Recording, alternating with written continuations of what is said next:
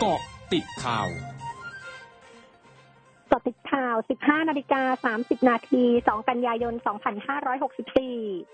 นางคณิวันกุลมงคล นายกสมาคมพัฒคารไทยเผย สมาคมลงนามจะซื้อชุดตรวจ ATK กับบริษัท HIP Global จำกัด ในราคาชุดละ 100 บาทจำนวน 20,000 ชุด และได้รับบริจาคเพิ่มอีก 10,000 ชุด เพื่อนำไปจัดสรรให้แรงงานในร้านอาหาร ส่วนการฉีดวัคซีนให้กับแรงงาน ได้ทำหนังสือไปยังรัฐบาล ขอจัดสรรวัคซีน 63,000 โดสล่าสุดกระทรวงสาธารณสุขได้ขอรายชื่อจำนวนแรงงาน เพื่อจะจัดสรรวัคซีนให้กับแรงงานส่วนนี้แล้ว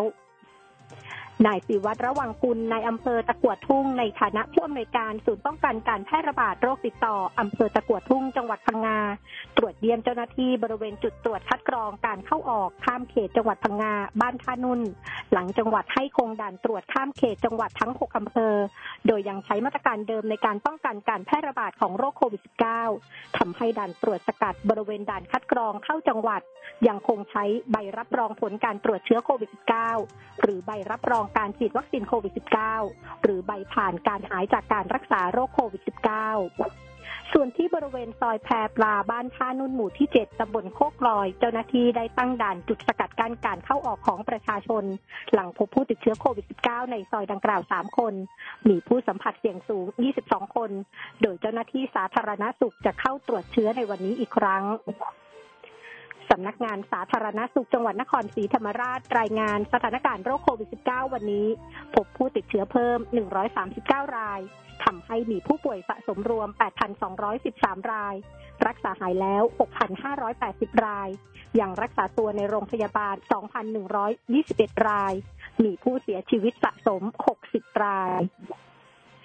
กรมป้องกันและบรรเทาสาธารณภัย หรือปอพรายงานฝนที่ตกตั้งแต่วันที่ 27 สิงหาคมถึงปัจจุบัน เกิดน้ำท่วมฉับพลัน และน้ำป่าไหลหลากใน 12 จังหวัด ได้แก่ตากพิษณุโลกกำแพงเพชร นครราชสีมา ปราจีนบุรี ชนบุรี ระยอง จันทบุรี สระแก้ว สิงห์บุรี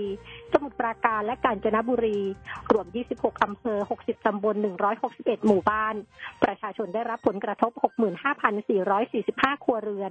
ไม่มีผู้บาดเจ็บและเสียียชีวิต โดยสถานการณ์คลี่คลายแล้ว พร้อมร่วมกับหน่วยงานที่เกี่ยวข้องเร่งให้การช่วยเหลือผู้ประสบภัยตามระเบียบกระทรวงการคลัง บรรดามหาวิทยาลัย และวิทยาลัยทั่วสหรัฐกำหนดให้นักศึกษาต้องเข้ารับการฉีดวัคซีนโควิด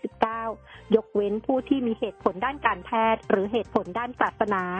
ขณะเดียวกันมีสถาบันการศึกษาบางส่วนที่ยกเลิกการสมัครเข้าเรียนของนักศึกษา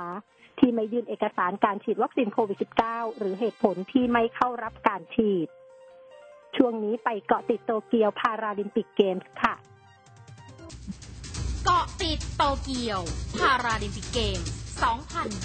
2020 รและประวัตินำทีมวิวแชร์เลสซิ่งไทยเข้าชิงเหรียญทองเย็นวันนี้ ติดตามรายงานจากคุณอัชราเชิดชูทีมข่าว FM 99 Active Radio ค่ะ ความเคลื่อนไหวของทัพนักกีฬาพาราลิมปิก 2020 ที่กรุงโตเกียวประเทศญี่ปุ่น ล่าสุดขุนพลนักเตะคนตาบอดทีมชาติไทยทีมอันดับที่ 15 ของโลก ลงสนามทิ้งทวนนัดสุดท้าย เอาชนะฝรั่งเศสไป 3 ต่อ 2 คว้าอันดับที่ 7 ในการแข่งขันฟุตบอลคนตาบอดกีฬาครั้งนี้ด้านชาคอนแก้วสีฉลามหนุ่มพาราไทยลงชิงชัยรายการสุดท้ายของตนในรายการฟรีไตล์50 เมตร คลัสสามรอบคัดเลือกฮิตที่หนึ่งซึ่งผลปรากฏว่าชาคอนพยายามทำผลงานอย่างเต็มที่จ้วงสโตรกว่ายเข้ามาแตะขอบสะเป็นอันดับที่ 5 ของฮิต ด้วยเวลา 55.61 วินาที และจบอันดับที่ 10 ในอันดับเวลารวมทำให้ไม่สามารถผ่านเข้าสู่ชิงชนะเลิศ พร้อมกับปิดฉากภารกิจของตนเอง ในพาราลิมปิกเกม 2020 ไปเป็นที่เรียบร้อยแล้ว ส่วนในการวิ่ง 200 เมตร หญิงคลาสที 11 ที่มีสุนีพรธนมวงศ์นักวิ่งสาวพาราทีมชาติไทย ลงชิงชัยในรอบคัดเลือกฮิตที่ 3 ผลปรากฏว่าสุนีพร พร้อมด้วยปัจจัย ศรีคำพันธ์ guide runner พยายามควบฝีเท้าอย่างเต็มที่ ก่อนเข้าเส้นชัยมาเป็นอันดับที่ 2 ของ heat ที่ 3 ด้วยเวลา 27.33 วินาที และเป็นอันดับที่ 9 ในอันดับเวลารวมทำให้ชวดเข้ารอบ final ไปอย่างน่าเสียดาย ด้าน wheelchair racing พาราลิมปิกครั้งนี้นะคะ ที่โอลิมปิกสเตเดียมไฮไลท์อยู่ที่นัก wheelchair racing ไทยค่ะ ที่กวาดไปแล้วสามเหรียญทองสองเหรียญเงินและสองเหรียญทองแดง ลงแข่งขัน2รายการคือวิวแชร์ 800 เมตรชายคลาสที่ 53 และวิวแชร์ 800 เมตรชายคลาสที่ 54 โดยในคลาสที่ 54 นำโดยประวัติบ้าโฮรามเจ้าของเจ็ดเหรียญทองพาราลิมปิกวัย 40 ปี น้องเจภูทะเรศคงรัก และสายชนคนเจน นักวิวแชร์ตัวเก๋าของไทย ในขณะที่วิวแชร์ 800 เมตร ที 53 นำโดยพงศกรแปรยอ มะสบุรีอาแซ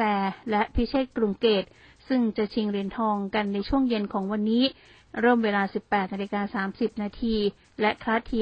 54 เริ่มเวลา 18นาฬิกา32 นาทีตามเวลาในเมืองไทย อัชราเชิดชู รายงานค่ะ